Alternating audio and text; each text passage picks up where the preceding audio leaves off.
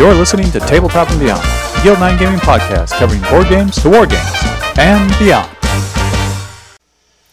All right, everybody, welcome back to our favorite podcast, Tabletop and Beyond. I'm your host, Justin, and I'm here with my scruffy looking nerf herders, Jason and Dan. What's going on, guys? I'm extra scruffy tonight. Yes, he is. He demonstrated this by rubbing that Yeah. scruff into the microphone. It was great. Right there. This one? Yeah, sorry. it's my first and last scruff scratch. Well, we've got a show ready for you tonight. Um, we were we had sort of discussed this as one of our topics a couple episodes ago. Um, we're going to get into Kickstarter and sort of what it means for the gaming community. But before we get into that, we want to address our Geek Week. So, uh, Jason, why don't you kick us off? Uh, my Geek Week, uh, unlike the past ones where I was kind of talking about gaming related movies and stuff, this one um, I got into, sucked into another video game that's been around for about three years. Uh, so, No Man's Sky finally came on sale on the Xbox. Been on sale on other platforms, the PS4, which it first came on, and PC for a little bit. But uh, it finally hit the price point that I've been waiting for on the Xbox. And uh, Justin, you pointed it out, and I was like, "Oh, there it is. There's the price I was looking for." So I pulled the trigger, and I have been going to bed at like 2 a.m. I'm back into the okay, okay. So I need five sodium oxide bars mixed with three, you know, and it's just nonstop grind, and you know that that addictive Minecraft in space feeling. Um, Yeah. and then just the immensity of space. Like I played Elite Dangerous for since it came out, before it came out. Actually, uh, I played the 1980 version, 84 version of Elite Dangerous, 83, 84, something like that. Uh, and then uh, the latest, not Elite, but yeah, and then the latest version that's been out on the uh, current kind of generation systems. I just love giant space kind of simulators. And while No Man's Sky is definitely much more arcadey, it's been what's consuming most of my geek week this past little bit. Would you say that that's another idea that I presented to you? Um, I don't know. I've the, like No Man's Sky's been because I have a PS4 and I act- I almost bought it when it first came out. Um, but I something had me hold off, and I'm glad it did because that game had a lot of hype up front that it did not it did not produce on what they said they were going to produce. Right. for several years after, well, a couple years after it was out, did they finally get kind of the foundation they needed to implement, you know, kind of the mass online cloud connected uh, game that they have. which is interesting because there's a lot of games that seem to be doing that right which is they're promising something and the product that they deliver isn't 100% what everybody Yeah. assumed it was based on you know the marketing that they had Yeah. and so um, that's when video game companies sort of get in trouble right they're they're pushing to release they're trying to get it out there and they know the product that they want in the end but they just can't deliver it when they said they were going to and then it it kind of messes with the community a little bit. Like they get upset they don't want to play it for a while and then come around like two or three years later people are like oh no no it's actually a really good game. And I, i'm going to be honest it took me a really good friend at work to tell me like no that game is awesome you need to get it. Because i had heard all the terrible bad things you know? Yeah. hmm So Destiny is another game kind of like that, and this game has a very similar interface. If you're familiar with Destiny, the interface is very kind of like has a feel for that through the menu system, at least through the menu system. Um, but it was the same way. You ask many people that have played Destiny for the you know umpteen years that the game was out, and they say, "Yeah, I played the Destiny beta the whole time it was released." You know, and then Destiny Two came out, and you know, basically Destiny Two had the all the buzzes and the bells that everyone was expecting from the first one. And if you play Destiny 2, you think, "Oh, this is this is it. This is the game that we've all kind of been waiting for." It's just that it took, you know, umpteen years. I think it was 2 or 3, right? yeah To actually get to Destiny 2 and by that point everyone had kind of already been like, you know, we're done with this and you know, kind of a lot of people had kind of moved on. I guess that's kind of the same thing here with No Man's Sky, but um, it's it's a good. I'm playing it now. It definitely has overcome a lot of those issues that were plaguing the game from uh, the early days. awesome So I, too- recommend it. It's i too got it Yeah. so spoiler alert I Yeah. have also been staying up too late. I don't know if the sale's still on. I think it was twenty five bucks. I saw like it on that. my Facebook feed the other day, so it's it, or just today. Yeah, it's still going. Yeah, Not a and bad it- it's price multiple- considering I've probably already put twenty five hours into it. yeah, exactly. Dollar an hour. Yep. That's how I rate my games for quality. It's like Elder Scrolls, Oblivion. Yeah. Like that game cost me. Like I think they. I think I netted money on that game. it's just They actually started paying me to play it. yeah, they did. They were like, "Whoa, look at this guy! He's got like 450 hours in this." game. He's amazing. All right, Dan. What about you? What's what's your geek week look like? um, for budding DMs or GMs that have a hard time learning how to explain things, I highly recommend finding a really cool action show on Netflix that has the descriptive audio text or like on Disney Plus. So I've been listening to The Mandalorian as I've been doing other things with the descriptive audio text. And it's just a really great way to describe action very succinctly and tightly. And it's just really um, it's a really cool mindset to get your brain into for DMing and GMing. So um, pick something that you like, and hopefully the audio text is recorded by a person, not by Siri, because they have a couple of those out there that are a little more annoying to listen to.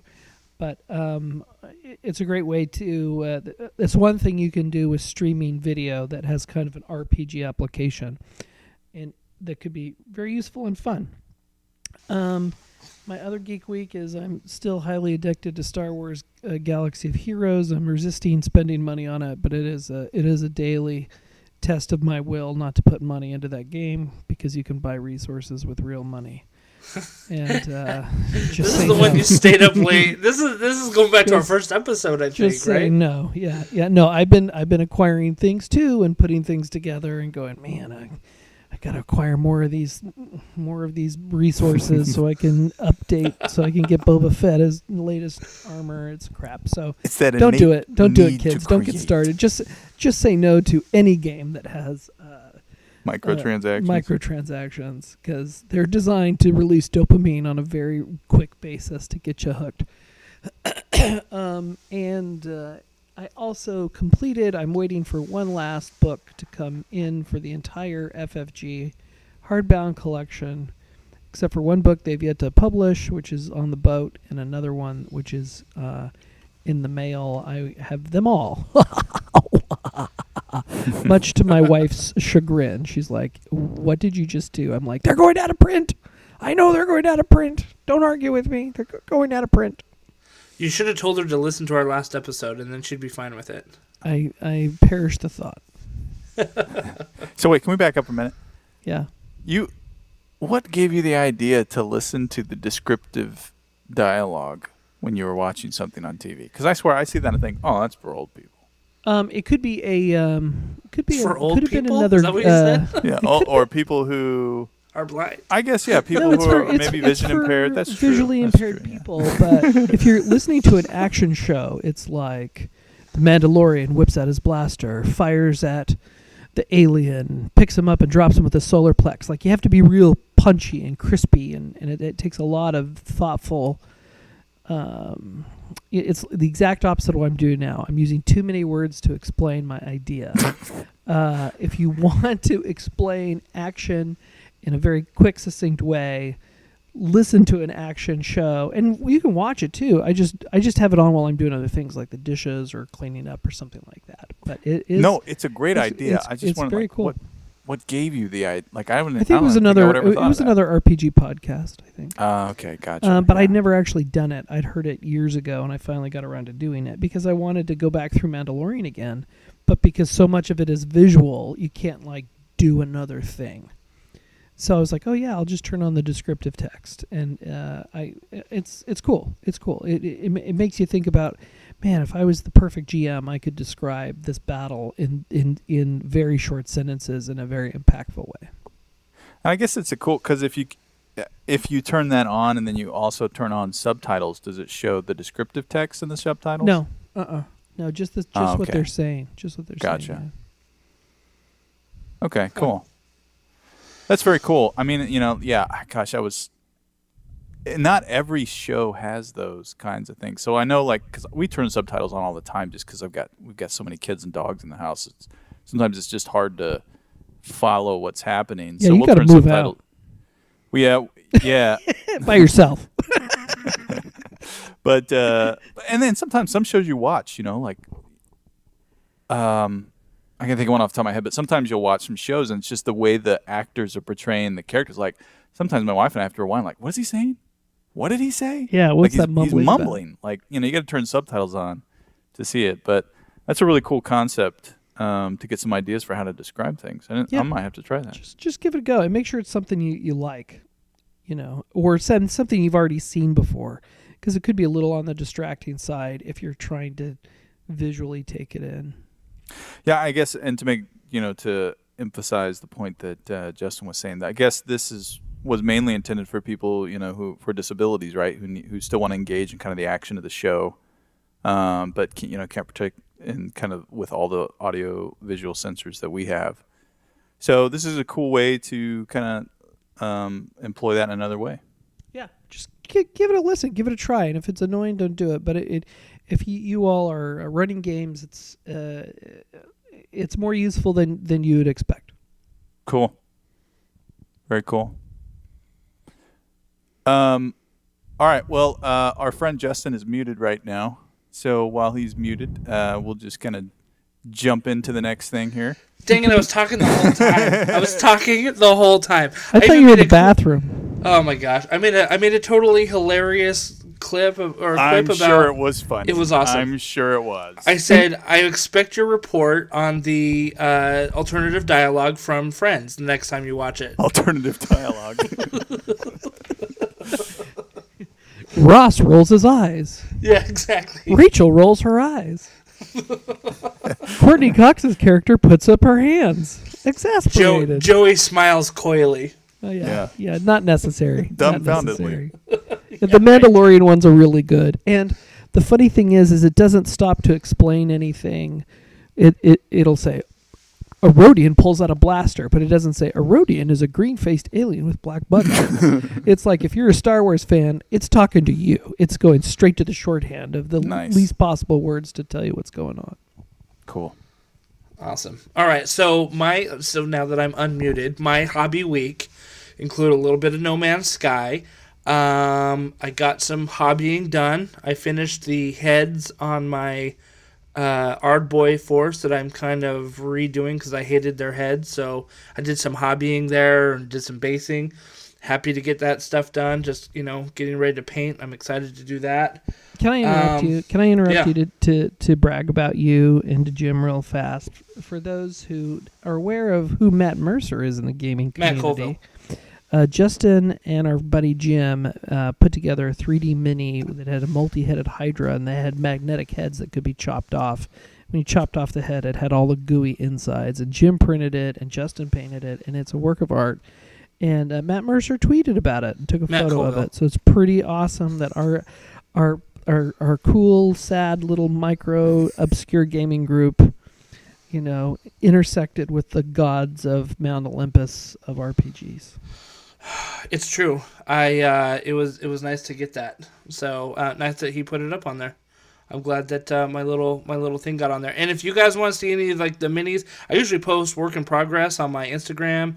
Um, it's at El Renegato, um, and I'll post it in the the notes of the show if anybody's interested in following and checking it out. And I guess So- the key to the success here is uh, just um, lack of sleep, right? Uh, yeah, Jason asked me at one point, "How do I get a lot of the stuff done that I do?" And I say, "When do I sleep?" Yeah. And uh, my wife tells me all the time I need to sleep more, so I should probably do that. You can sleep when you're dead, man. I know. Um, I will say can be- though, yeah. I will say though that my dreams is where I come up with some of my best ideas. So you you could probably get some scary dreams, man. I well, I don't, I don't even want to go. I'm, this isn't going to turn into a dream podcast. I could fill out No, a whole no, podcast. let's- let's I could. I'm My telling dreams you. are scary because Justin's in them. So so speaking Ew. of speaking of idea, let me let me let me kind of move on to this real quick. I was watching an episode of Battlestar Galactica the other day because I'm gonna I'm gonna be honest. I've never completed the series. I know, I know, I know. So Wait, the old one or the new one? the new one. Don't spoil it for me. You probably already have when we played Battlestar Galactica together. Yeah, um, I was anyway, a Cylon. yeah, exactly. Spoiled. Spoiler alert: they're Cylons. um, anyway, I was watching an episode of Battlestar Galactica. It was the one where they found sort uh, Kobol, right, which was sort of the ancient planet that was going to lead them back to Earth. That Okay. was called Kolob on the show. No, it's Cobol. No, it's Kobol. C Kobol. K O B O L. yeah, Kolob, right? Just with Yeah. a couple letters. Don't don't do that. Let's. We're not having this conversation. Back away slowly. So anyway, um, the story was is that like these guys were going down as like sort of an away party. They were going to check out the surface of the planet, and they ended up crashing because they got shut down by Cylons, and they ended up on the planet, and it was this you know planet that was habitable, but they were brand new to it. They had nothing there. So shortly after I watched that, I said, "That sounds like an awesome beginning to an RPG." So I posted in our Guild Nine Gaming group chat about um, an RPG, creating an RPG that um, basically a spaceship of humans crashes to an crashes to this habitable planet, and the goal is to survive. And then once you survive, then to expand out there. Like maybe you know once you kind of meet some people or tribes of people, like you do some things for them and get in their good graces, and all of a sudden you find out that they're warring against another tribe, or you know you come across ancient artifacts that increase your understanding of the planet, or you know, and the goal is to survive and maybe eventually get off of the planet, but there's going to be a lot of steps in between there, and I thought that that sounded like a pretty cool RPG to actually write and develop. And so I kind of had a good idea to start that. Yeah. Um, roll, dude. Yeah. So step one that I wanted to do is that I um, got this game off of DriveThruRPG. It's called Microscope.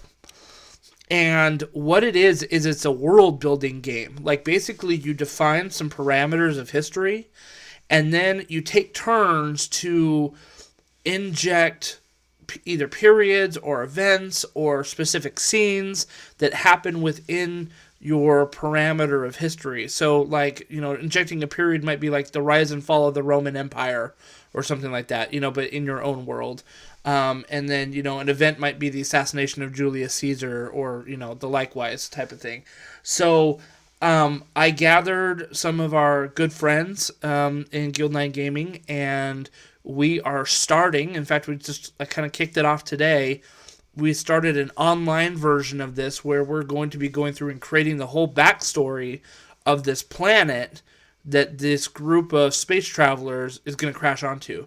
So that'll help give me like sort of the fodder to write and develop the RPG and kind of unlock different areas or unlock different histories that might you know give the players access to magic or to um, you know technology or you know understanding the people better that they can you know then have better alliances or something like that. So i think it sounds like a lot of fun. I'm excited that we're sort of doing this collectively. I think it's going to go in a really cool direction that none of us have. It's, it's going to be it's just going to be a fun jam together you know? Yeah, it um, that reminds me. There is um, uh, the game Factorio, which uh, came out around circa 2012 or began around 2012. I think actually, I'm, I just pulled a Wikipedia page up. I think 2016 is when it kind of went on Steam, greenlighted on Steam, maybe. But I think the concept there is that you've kind of crashed into this planet, and um, it's a it's a, um, a RTS game, a real time Yeah. strategy game like uh, build craft, industrial craft, I guess, but whatever. Uh, the goal there, right, is that you start from nothing on this planet. You have to kind of slowly start to build your industry back up. With the winning the game is by creating a rocket that you then launch to get back off of the planet's surface. So it's kind of a cool uh, thing. Not at all the same setting as playing the kind of game that you know you're kind of creating here. In this case, it's more of a you know living the lives and, and well the standard thing that RPG does. Whereas this is just an RTS game. But the concept Right. there that you know you you're you're stuck on this planet. You got to find a way to either get off it or make make do with what you got. yeah make a new life almost right Yep. Mm-hmm.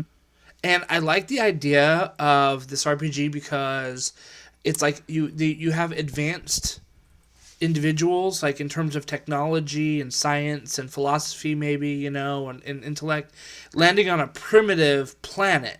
And so those skills of being a computer engineer all of a sudden mean nothing. Becoming a weapons expert with laser guns all of a sudden means nothing, right? Like, you have to start from scratch. So that explains why you're level one on this planet, right? Like hmm. the, the the little boy in the village that you may discover may be a level ten because guess what? He can start a fire, he can shoot a bow, he can ride a horse, he can speak languages on the planet. You know what I mean? And you don't have any of those skills, mm-hmm. so you got to learn them. You know, I, I think that's I think that's kind of an interesting concept. I think the um, I'm probably going to get this wrong, and people are going to get angry and go nuts. But uh, years ago, when I used to read like the Warhammer 40k books, a little bit here and there, I think the origin of the Dark Angels was, you know, the empire of man had spread throughout kind of the universe or the galaxy, the universe, whatever.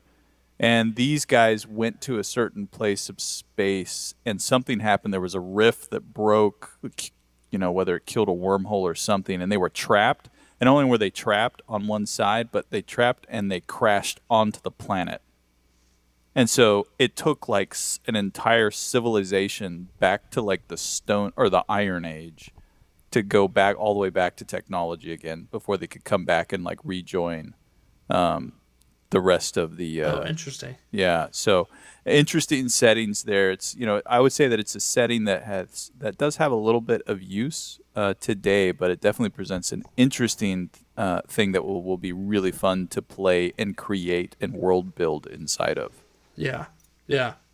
So I'm excited about it. I'm calling it the Avalon Project. I'm sure I'll give you guys updates as I go along. Um, but yeah, and and I, I kind of like the idea of crowdsourcing a lot of this. You know, sounds like fun. Yeah. Mm-hmm. Uh, yeah. So that I mean, kind of big geek week for me. I've been kind of busy that way. Dang. Very cool. Good for you. Yeah. Uh, what news do we guys d- have we seen? Nothing big like FFG uh, falling apart this week. Eh, it's it seems old like. news now. exactly. um, let's see. I noticed I got a notification in my email that um, D&D was dropping a new source book that's coming out called The Mythic Odysseys of Theros. So this will be coming out in June. Um, at least digitally. I'm sure it's coming out to print around then too. Um, but it sounds like um, it's sort of Greek themed a little bit. Um, it's got hydras, it's got omen speaking oracles, it's got champions of the gods vying for immortal favor, um, living myths. I mean, it sounds very, um, you know, Greek mythology um, which is kind of interesting. I, I wonder. I mean, you're you're walking in the lands of Theros, is what it says. So it sounds like it's a new area, not necessarily the uh, you know. I guess it's part of the Shadow Realm still, maybe. I think it's an interesting idea to have supernatural, uber powerful beings that may have different agendas besides just destruction and demonic evilness. Um, you know, we played a few of the the D and D modules where you're going up against you know big time demons, you know, Yeah. and uh, their motivations are are a little uh, little uh, shallow. So this looks really interesting. Um, I hope uh, somebody in our group gets it, and I hope I end up get, getting to play it because it looks like uh, something to really sink your teeth into. So here's what's interesting to me is that um, we had a friend who um, joined a Kickstarter, and it's called the Odyssey of the Dragon Lords RPG. He got his stuff. I think the actual purchase for like if you didn't do the Kickstarter is in pre-order. Like I see it on Miniature Market, right? So it's a module that was released for 5e, and I kid you not, it like literally just came out. It is a Odyssey style fantasy campaign drawing inspiration from the ancient Greek epics, including the Odyssey, the Odyssey, the Iliad, and the Argonautica. Um, so it's kind of interesting. This this has what seems to be a little bit more of a Greek flavor than the other one, but um, I, I think the timing is kind of interesting that we have like two Greek supplements made by different companies for 5e coming out at the same time. Well, and it's great to have. Oh, there's IPs out there that are very open, and so you know, ancient mythology is a great place to plunder. There's lots of anything of a certain vintage, anything that's basically older than Mickey Mouse, you can go plunder and, and use as a, you know equivalent of public domain. So, you know, the Greek stuff is great. It's cool. It's interesting, and it's not a bad fit for 5e. So, you know, more power to them. Yeah. Yeah, I just I find the timing from Wizards of the Coast kind of funny that that came out like right after this did. I mean, I'm not suggesting anything, or am I?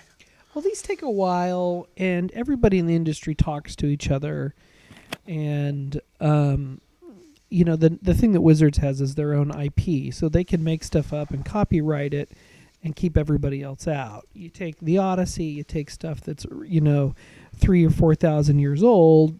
You can you can come out with with a uh, your own supplement tomorrow. Like Yeah. the three of us could sit around and write a supplement as well that is just as good and put it out there just set to for people to buy. And these these folks could not sue us. Right, right. Yeah, absolutely. Yep. So if you're interested in Greek stuff, uh, I highly recommend you check both of them out. Um, Dragon, uh, the Odyssey of the Dragon Lords is the supplement that was made by a third party, and then it was the Odyssey of, or sorry, it was called It's the, it's Modiphius Entertainment. And they put out a lot of really quality stuff. Yep. They're and then the good. Mythic Odysseys of Theros is the one that uh, Wizards of the Coast is making that will be out in June. So that'll be cool. Uh, a lot of godlike weapons it says in there. That might be interesting. Rolling around. Um, let's see what else was in it. Oh, big news yesterday for the Warhammer community. Uh, the Nova Open uh, tickets went on sale at 8 p.m. last night, and the website was down from 8 p.m. to probably 8 what 15 8 20 p.m. Something like that. Yeah.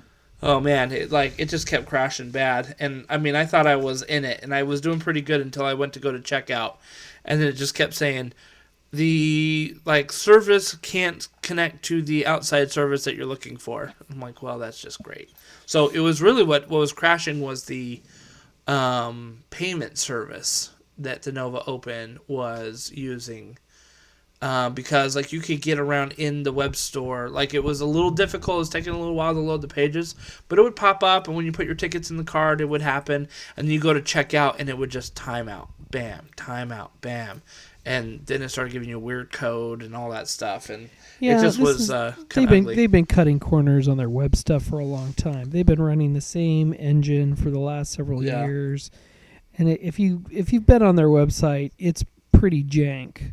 So considering how much money they take in for Nova Open, I'm kind of shocked that they don't have a better uh, SaaS platform with a lot of elasticity that could handle that peak traffic. They kind of should know a little better. This is like a big growing pain where you know you don't put up your website and then tell everybody to register the day you put up the day the day tickets go on sale is the day everybody's going to pile on and get those tickets that are going to sell out so they're kind Yeah. of victims of their own success here Uh, let's see. There was. Uh, I'm gonna spitball because I can't see the exact number right now, but I think that there was um, 70 tickets for doubles, and those there's only four left for that. Now this opened 24 hours ago, essentially. So you know, 66 tickets for the Age of Sigmar doubles are gone. There's 11 tickets for the Age of Sigmar Grand Tournament, and there's 150 of those tickets available. Um, let's see. For the Age of Sigmar RTT, there was 68 tickets available, or 64, something like that, and there's only 29 left. So you can see that those are being snatched right up. Um, if if you were looking in the market for a 40k ticket, Warhammer 40k, uh, good luck because I believe that the 40k tournament completely sold out at like 8:45 p.m. last night. And um, I mean, they've got like a three-player tournament and a five-player team tournament, and there's only like a couple tickets left on those too. So Mhm. Those are pricey too. Yeah, and so uh, I mean, Jason, you want to talk about the price a little bit? It was a lot different this year.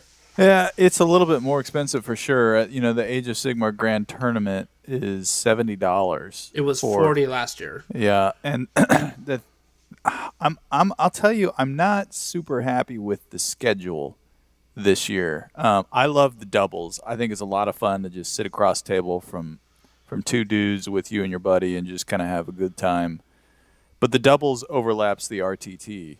It's on Yeah. the same day this year. Um, and so you can't you can't do both of those. And the grand tournament is Friday to Saturday. It's kind of all on its own thing. And then they've got the War Cry on Sunday, unless of course you're in the top. What is it? Top five, Top eight. Top eight, the top eight for the GT, and then that's on Sunday too. So there's a lot of overlap. But if you think about it, I mean, it's this is just my opinion, right? And one thing to keep in mind is that Nova Open is a charity um, uh, organization, so they donate proceeds to charity. So that's something to, keep in mind. But you know, you got to pay for a day pass, and each day's pass is what's twenty dollars, right? Twenty bucks. If you get the whole convention pass, it's forty. It's for I thought it was sixty if you get the whole Oh, convention maybe pass. is, I think it's sixty, yeah. And then So events if- are events are 30, 40, 50, 60, 70 Yeah, dollars a and day that's the top. thing, right? And so if you're already if you're going to do the GT, unless you think you're an awesome player, you know, you could just get away with 2 days, Friday and Saturday. That's 20 40 bucks plus 70, 110 dollars just to play in a GT. Yeah. So, it's a lot of money to to play in a GT. Uh, just my opinion, right there. Uh, and even the doubles, the doubles, you know, you're usually splitting it with the dude, so it's not that big a deal. So you're looking at seventy dollars to play in the doubles, yeah. uh, twenty dollars for the ticket if you're just doing that day, and then fifty dollars uh, for that. But so it's a good amount of money. Um, I will say I think it's more. Ex- this is generally how I think tabletop games go, though, as they're typically more money. But my wife and I were talking about this. My wife's not a big gamer, but uh, she's usually pretty savvy when it comes to finances and stuff like that. But she runs she runs our house. but anyways, uh, I just bring the money in. She figures out how it's supposed to be. Anyway, so um, the thing is, is that like when we go to Gen Con, it's like hundred and ten dollars, I think this year for the entire four days. Right, 110 was the Yep. price I think. And then the events are like two to six dollars each. Yeah. a four depending. a four hour a four hour board game can cost you like four to six dollars. A Yeah. two and a half in this situation, a two and a half hour two player tabletop game is going to cost you a little under twenty dollars Yep. at Nova Open. It's it's pricey in my opinion. Yeah. Why do you think that is? I think it's I think it's the venue. Yeah, the venue and space. Uh, yeah, they have a lot of space. They got to rent out this whole entire Hyatt, um, and it all feels very crowded and crammed in. So, I mean, if you you know you walk through some of the 40k areas, it is uh, shoulder to shoulder to shoulder to shoulder. So I don't know. I, I think they're definitely going through some growing pains, and I'm I think so. Yeah. I like I like Nova Open a lot. I'm not going this year. I went for the last three years prior, and I'm I'm kind of Nova opened out. I need a break. Yeah, I'm on the I'm- fence. I have not bought my tickets. I'm I'm eyeing those eleven left tickets Yeah. right now, trying Yeah. to figure out what I want to do. I am not going to Gen Con this year, so this is my Yeah, this and is that my makes convention. sense. You know what I mean? Yeah. So yeah, yeah, so not only am I going to the grand tournament, the doubles I'm planning, I'm also playing Warcry. I'm I'm taking a three day painting seminar with Roman Lappat, which he's um uh, just an absolutely amazing display painter. I mean, you're talking about like multiple award winning guy, and there's like 25 of us in one room with him for literally. Let's see, the first day goes from 2 p.m. to 9 p.m. No, sorry, 2 p.m. to 10 p.m. Second day goes from 10 a.m. to 10 p.m. And then the third day goes from like 10 a.m. to 7 p.m. So we're in we're in with that dude close proximity, and he's just walking us through a bunch of stuff. I'm so excited for it. See, I think for you this makes sense, right? Because you've got a lot of this stuff. You're going to be with these people that um, you know you, you're very familiar with their work. You're going to learn a kind of understudy from them. Uh, you get to play all these games you want. You live locally, so Right. you can travel to it. So you're gonna you're gonna spend I don't know maybe like under a little under three hundred I think is Yeah. something like and tickets and all that stuff and that's great for a you know a con that's local you know but if and I'm getting a g- week's worth of stuff out of it. yeah if I was gonna have to drive and also put hotel on top of that and transportation man it would start to add up pretty quick Well, we did that. We did that at Las Vegas Open. we And did my, and it added up pretty quick and my wife has told me I'm not going back to the Las Vegas Open. Oh, it was it was a lot to get out there I mean I think it didn't we estimate it ended up costing about a thousand dollars oh, Yeah. jeez, you guys. yeah yeah. it was it was a learning experience it was a lot of fun it was a lot of It fun was- for sure A lot of fun, but it was a, it was a grand. yep a lot of money Yeah, yeah. So anyway, so Nova Open out there. If you guys are still on the fence about tickets, you just got to realize that they are going fast. I will say that um, last time I played a Nova Open, uh, every every one that was running the show was uh, really cool. I think I went to Justin. You went too. We went to a terrain a terrain building day because it's Oh, local yeah. to us. You Yep. know, we could go kind of help them actually make terrain for the games, and that was really cool. So these guys are these guys really are humble people that are just kind of trying to put it together. It's not like it's not like they're they're not making they're not paying their own salaries off of this thing. Right. I- I'd agree. I'd And they're all volunteers. They're all literally, literally Yeah. volunteers. We came Yeah. with some of these guys. Like James was running the terrain for the Age of Sigmar. Yeah.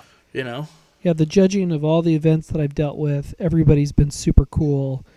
Um, and getting people to judge events for like, you know, 10 or 12 hour long event for a, a grand Mhm. tournament, Yeah. that's a huge sacrifice of time. It's in the heat of battle, quite literally, and you Yeah. have to be up on all the rules, and you have to be the guy who has to say you're right and you're wrong. And um, that's that, that takes that to do for fun as a volunteer is I, I, I take my hats off to those guys because you can't have tournaments without judging.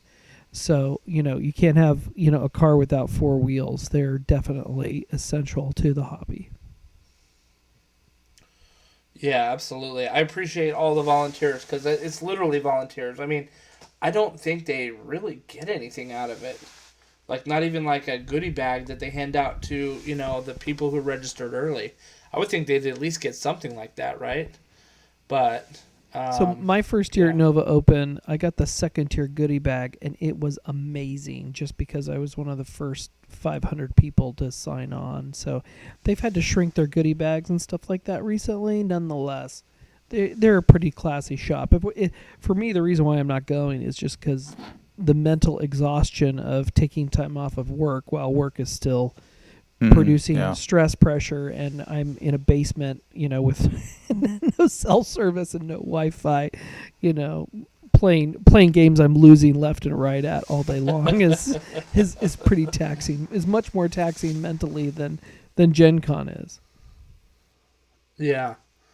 Um yeah. So we'll keep you updated as we get a little bit closer. In fact, I've got some Age of Sigmar buddies that are probably going to come on in the next couple podcasts to talk about some of the different conventions that are coming up and we want to broach some topics like, you know, what does it take to go to a wargaming convention? Is it different than like a board game convention and, and all that stuff? So um, I think it'll be a lot of fun. Yeah, they are Um, not the same.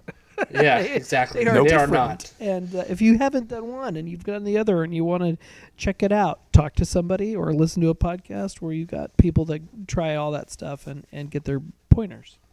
Yeah, absolutely. Um, so the last thing I want to bring up that sort of leads us into our final topic of the night is I saw a pretty sweet Kickstarter. Um, it's called Storm Sunder: Heirs of Ruin.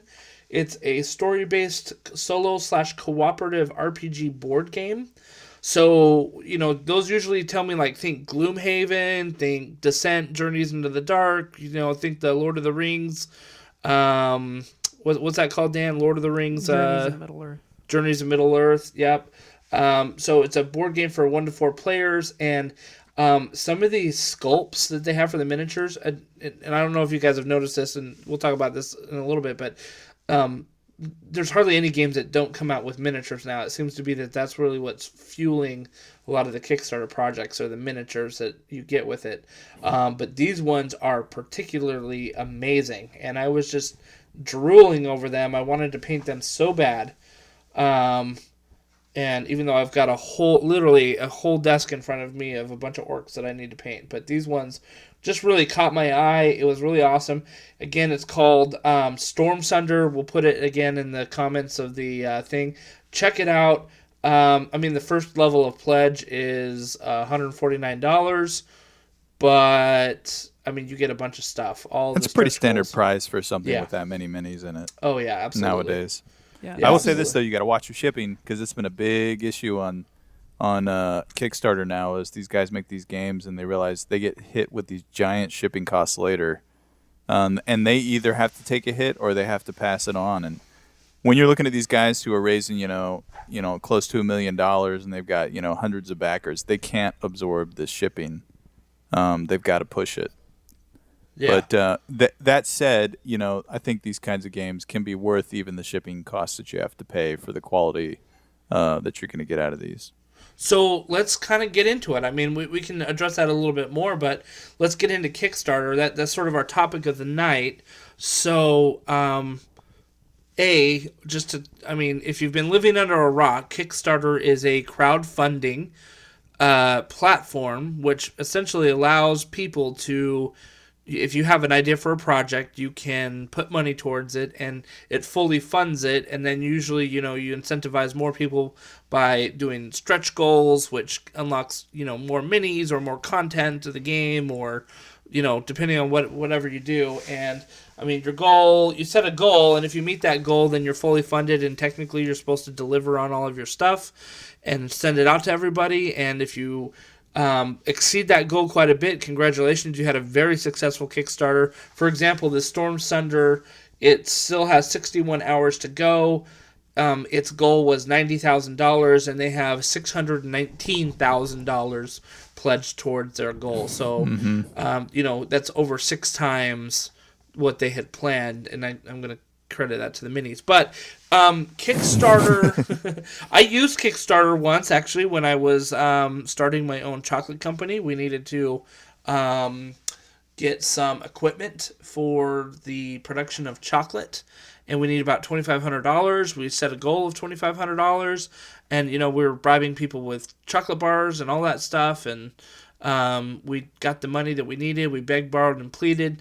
Um, you know, I mean, I don't think our project was super sexy. Again, this was in like 2011 though, and I think the idea of crowdfunding something was still relatively new then. Yeah, I'm still waiting for my uh, lifetime supply of chocolate uh, delivery. Well, you're For backing just- The check's in the mail. Mr. Wonka, you promised this boy Yeah, a yeah. lifetime supply of chocolate. I, I'm gonna I'm gonna be honest with you. This is not a lifetime of my lifetime's worth of chocolate. Good day, sir. I said good day.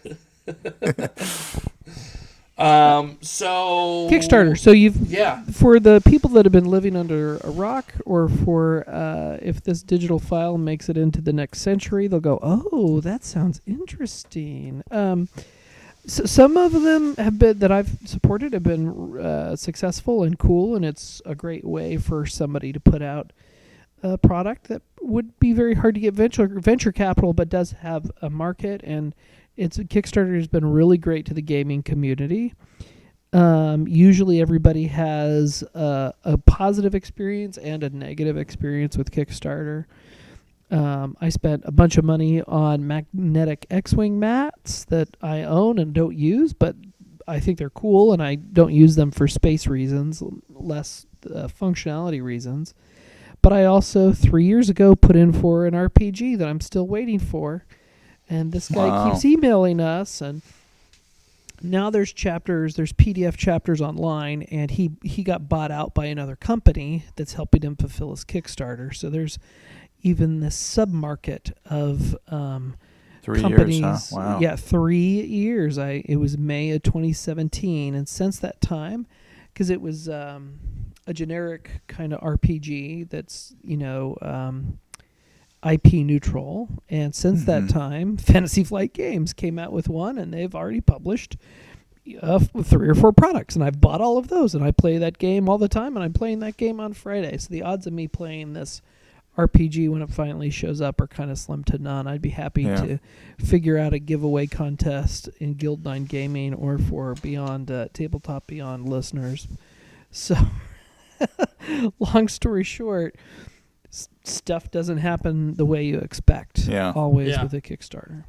Now, what what I find interesting is, you know, like I said, I was using Kickstarter in 2011, um, but I feel like in the gaming community, and, and this is my opinion here, just based on my astute observational skills and very little internet research, um, it seems like it seems like um, a lot of the gaming Kickstarter stuff sort of took off when Cool Minis or not um, you know, CMON put out some of their really top grossing games. You're talking about Zombicide, you're talking about um, uh, uh, you know, Rising Sun, you're talking about Rage, you're talking about um, uh, what was some of the other ones? That Viking one that they had, um, Blood something. Anyway, my point is is that Cool Minis are not seems to be putting out like they'll they'll put out a Kickstarter every year, and they'll literally pull in millions of dollars for that game, right? And um, you know they'll have like a goal of like thirty thousand dollars, and then they'll pull in like you know like ten million dollars for the game, and it's ridiculous. But um, I think that that has um, inspired many of other people to go do it. So I'm looking at Kingdom Death Monster, which is the highest, um, best performing tabletop game on um, Kickstarter. Guess how much it made? Um, Roundabout. I have no idea. 2019, November 29, 2019. No, no, oh, that was when just when it was updated. It came out well two years ago, year and a half ago. Take a guess, just wild ballpark. Go Dan. Five million, More, ten, more. 20. 25. forty. It was 12 $12.3 million that they got for that game. You know, and I mean that's that sounds like a lot of money, but that also means a lot of production too. Mm-hmm. right? And that's where a lot of, production. a lot of costs go. But you know, I think what happens is a game developer, um, you know, especially like sort of like middle of the road gaming companies, you know, like maybe not too big, um, some that you know can produce quality games, but they're not big enough to be sort of their own publishers. At this point, it feels like Cool Minis are not in the board game arena can print their own money. You know, I mean, they're not Milton Bradley and can print Monopoly money, but you know, it's still essentially the same fact. Yeah. I'm on Kickstarter right now, and CMON, the company you mentioned, is Yep. putting out a Marvel title, Oh yeah, like a serious IP, you know, gamer game with a really compelling, cartoony, kidsy graphics with awesome minis, and I'm like.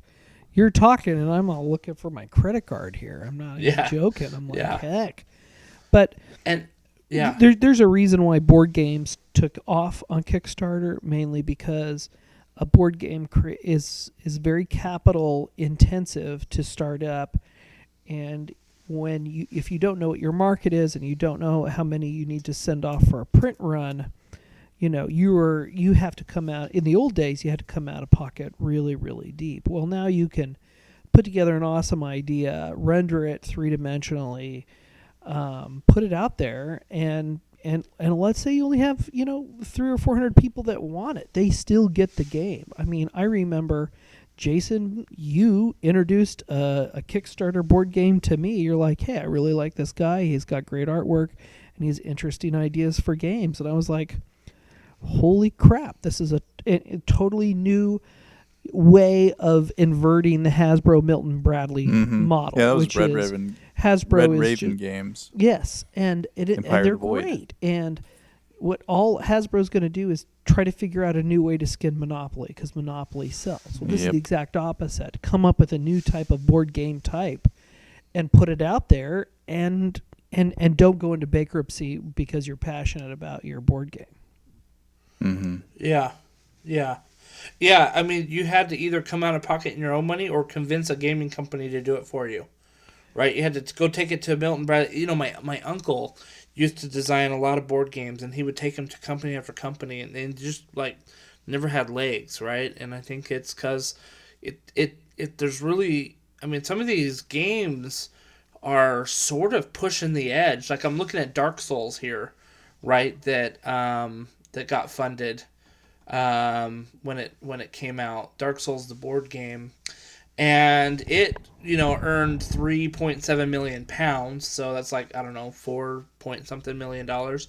Um, and uh, anyway, th- like that's sure that's got like a, a pretty strong following in the video game IP, but like you know to to kind of take a chance on saying like we're gonna really invest a lot of time and money in the miniatures and the you know the mechanics of this game to make it feel like the the um, video game. Um, that takes a you know in the back back in the old days that took a company having faith that they were going to make money that there was enough of a following of a Dark Souls community that would carry this IP. Now with Kickstarter, you don't have to worry about it. You find those people and they find you. Yeah. Yeah. after you make all your money, after you do your Kickstarter run, everything else that you sell after that can be profit. Right. Because you sell a thousand over Kickstarter and you do a run of two thousand, but the Kickstarter paid for your two thousand, and so your back stock, your back stock of unknown buyers, you push those out. You sell them because everyone you sell is money directly in your pocket. It's it's very elegant. This whole internet economy. It is. It's, it's an awesome. economies of scale uh, as well. I will say that there's one thing about you know being in you know I'm an I'm an engineer and I work in a uh, product sector, and there's parts that a lot of people don't understand. They look at these Kickstarters and think, oh my gosh, they put out this board made so game and money. maybe I only need a hundred thousand, but I made a million, and that's amazing. And the problem is, is that now you have to scale your production to do a million in about the same time frame that you planned just to do a hundred thousand worth of revenue in. oh And yeah. there are some Ever the major manufacturing challenges in being able to scale in that same time span. Yeah. And that's why, I mean, some of these board games that I've run on Kickstarter, they're like, when you first do the campaign, they're like, yeah, you know, we're looking at like maybe an eight month cycle before, you know, we can get them on the boat to you. And a year and a half later, they're like, yeah, we're just starting to get the first boats scheduled to pick up the first shipment from the mm-hmm. factory because they haven't been able to ramp up the production at the you know at the gaming uh, print facilities, even you know overseas for that. So there's some ch- some major challenges. Companies like CMON who have been doing this, they've figured it out, right? They've got Yeah. it. They know what's happening. They know what it's going to take. You look at these onesie two man shops, that it's like their third, it's their second game they've made. It's the first time they've ever had this scale. You just, I think Kickstarter is great. You just have to be prepared as a user, an end user of Kickstarter, to let the company go through those growing pains and realize it may take you a while before you get that game, and then think in your head, nine months from now, am I still going to care about this? Yeah. That's a great question to ask. Yeah. That's a great question to ask. And and I, I was going to point out, I mean, you had talked about shipping issues earlier, you know. Um, that another wrinkle to that, not only just in the, you know, the the scaling production, shipping issues, right, in terms of having to having to pay for it, but the third aspect of it is that it it used to be that you could um, that, that that China was the promised land for printing all of these board games and miniatures, and it still is to a certain effect, uh, to a, to a, to a certain extent. But um, the costs of printing and shipping have gone up dramatically within the last two years, like a ton. Um, we backed a Kickstarter for Shadow of the Demon Lord, Jason, and um, you Yeah. know the the big thing was is that they offered a um, buy at cost hard book version that you could get um, because the cost of shipping and printing in China went up so much that it would have eaten up more than what the Kickstarter was worth. Yeah. So um, I think that you know where Kickstarter really succeeded is that you, as a game designer, you a linked up with your fans right pretty easily. And they gave you money, um, so you didn't have to come out of pocket.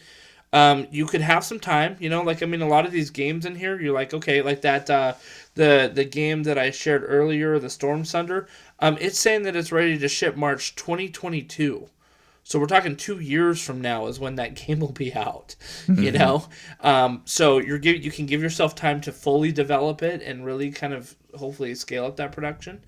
Um, so you know there, there's going to be a lot of time Um, and and you made a great point about am I going to care about this game then?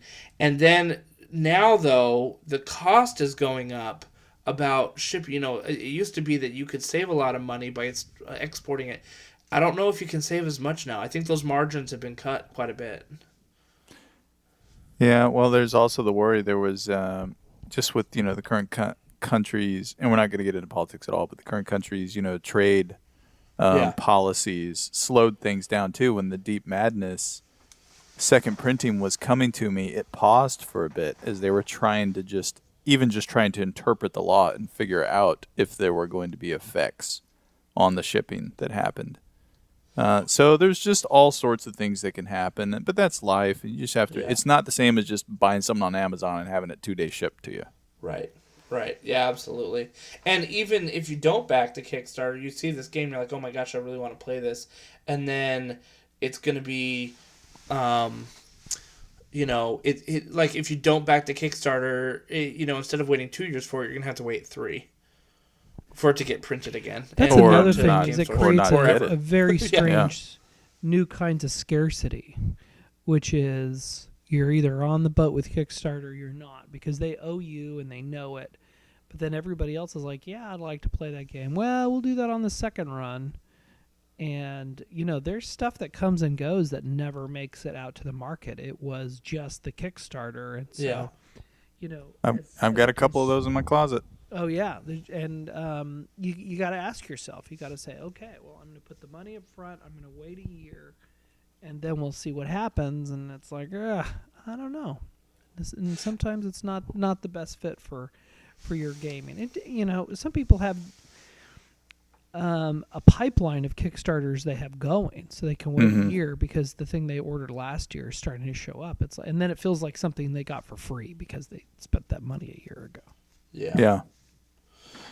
Yeah, yep. I used to do that. I used to have my Kickstarter pipeline, and I'd have at least one in the pipe at all times. And then I just kind of slowed down. I think it's a great thing just to get back to it. It it definitely provides a way to enable these smaller people who have ideas and maybe even invest a little bit in their own to get some marketing materials, just some concepts out there, and just test the waters. There's there's almost beyond your time, right, and a little bit out of your own pocket it's a very much a, a small investment up front to see if this thing is worth producing. Right. Yeah, and, and especially now with like 3D printers and you know and and everybody can have Adobe Acrobat that you know or or Illustrator that can make nice books. You know what I mean? And, and yeah. get them self printed. I mean, you could come up with some really good demo copies. I mean, how many how many booths and you know uh, uh, tables did we see at Gen Con where they're like, well, this is a test game and we're gonna go on Kickstarter, so be looking for us. And you know, I mean, like you see those all the time. Well, and we live in the golden age of three dimensional minis. I hate to break the news to you. I mean, I was around in the 80s when companies like Grenadier would have to cast minis in, you know, with different metallic alloys, pewter, and so forth. And getting a hold of decent minis was tough. And um, and now um, the the minis in that you that, that people just make in their own front rooms are just amazing compared to what we had in the 1980s. So I think you know it, we really are spoiled with riches when it comes to three dimensional gaming components. Yeah, for sure. And Kickstarter, just a little piece of news that dates this show, but uh, the Kickstarter employees officially voted to unionize um, because they got into a disagreement with management over what Kickstarters um, should or shouldn't be put out there based on their community standards. So I'll let you all read up about that. Um, but it just goes to show that you know Kickstarter is a small company. They have you know less than hundred employees, but they did have to fire a couple people, or they did not have to fire. Uh, the quite opposite, they chose to fire a couple employees who were trying to uh, organize a union and they got the federal government in, involved. So, uh, you know, different kinds of growing pains, different kinds of growing pains. You know, Kickstarter, like you said, you know, you were using this in 2011, Justin, and I know Jay's been pulling board games down since about that era as well. But now it's a real platform that people can put a business case around, and, and the companies that do this type of crowdfunding have really matured which means they're unionizing. These aren't just startups full of a, a merry band of you know a dozen folks that believe in the big idea. This is people's livelihoods are associated with um, the way these companies run. Yeah, absolutely. And you know it's interesting and pretty serious growing pains when Uncle Sam has to get involved. Oh yeah. So, Oh, yeah. um, No. anyway, comment. um, thank you guys so much for joining us for our uh, discussion on Kickstarter and a lot of other things today. Um, it's kind of a longer episode. I know we were gone for about two weeks, so we had a lot to talk about. And um, uh, just as sort of a preview spoiler, I think I am. I haven't talked about this with Dan and Jason yet, but I'm gonna start a Facebook page that we can maybe get some um, you know, other things and links and stuff going. We do have a Guild 9 Gaming one, but I thought it would be nice to have an actual tabletop and beyond that we can discuss the episodes and uh, kind of get that going. So I'm going to make that as part of the Guild 9 Gaming sort of uh, platform.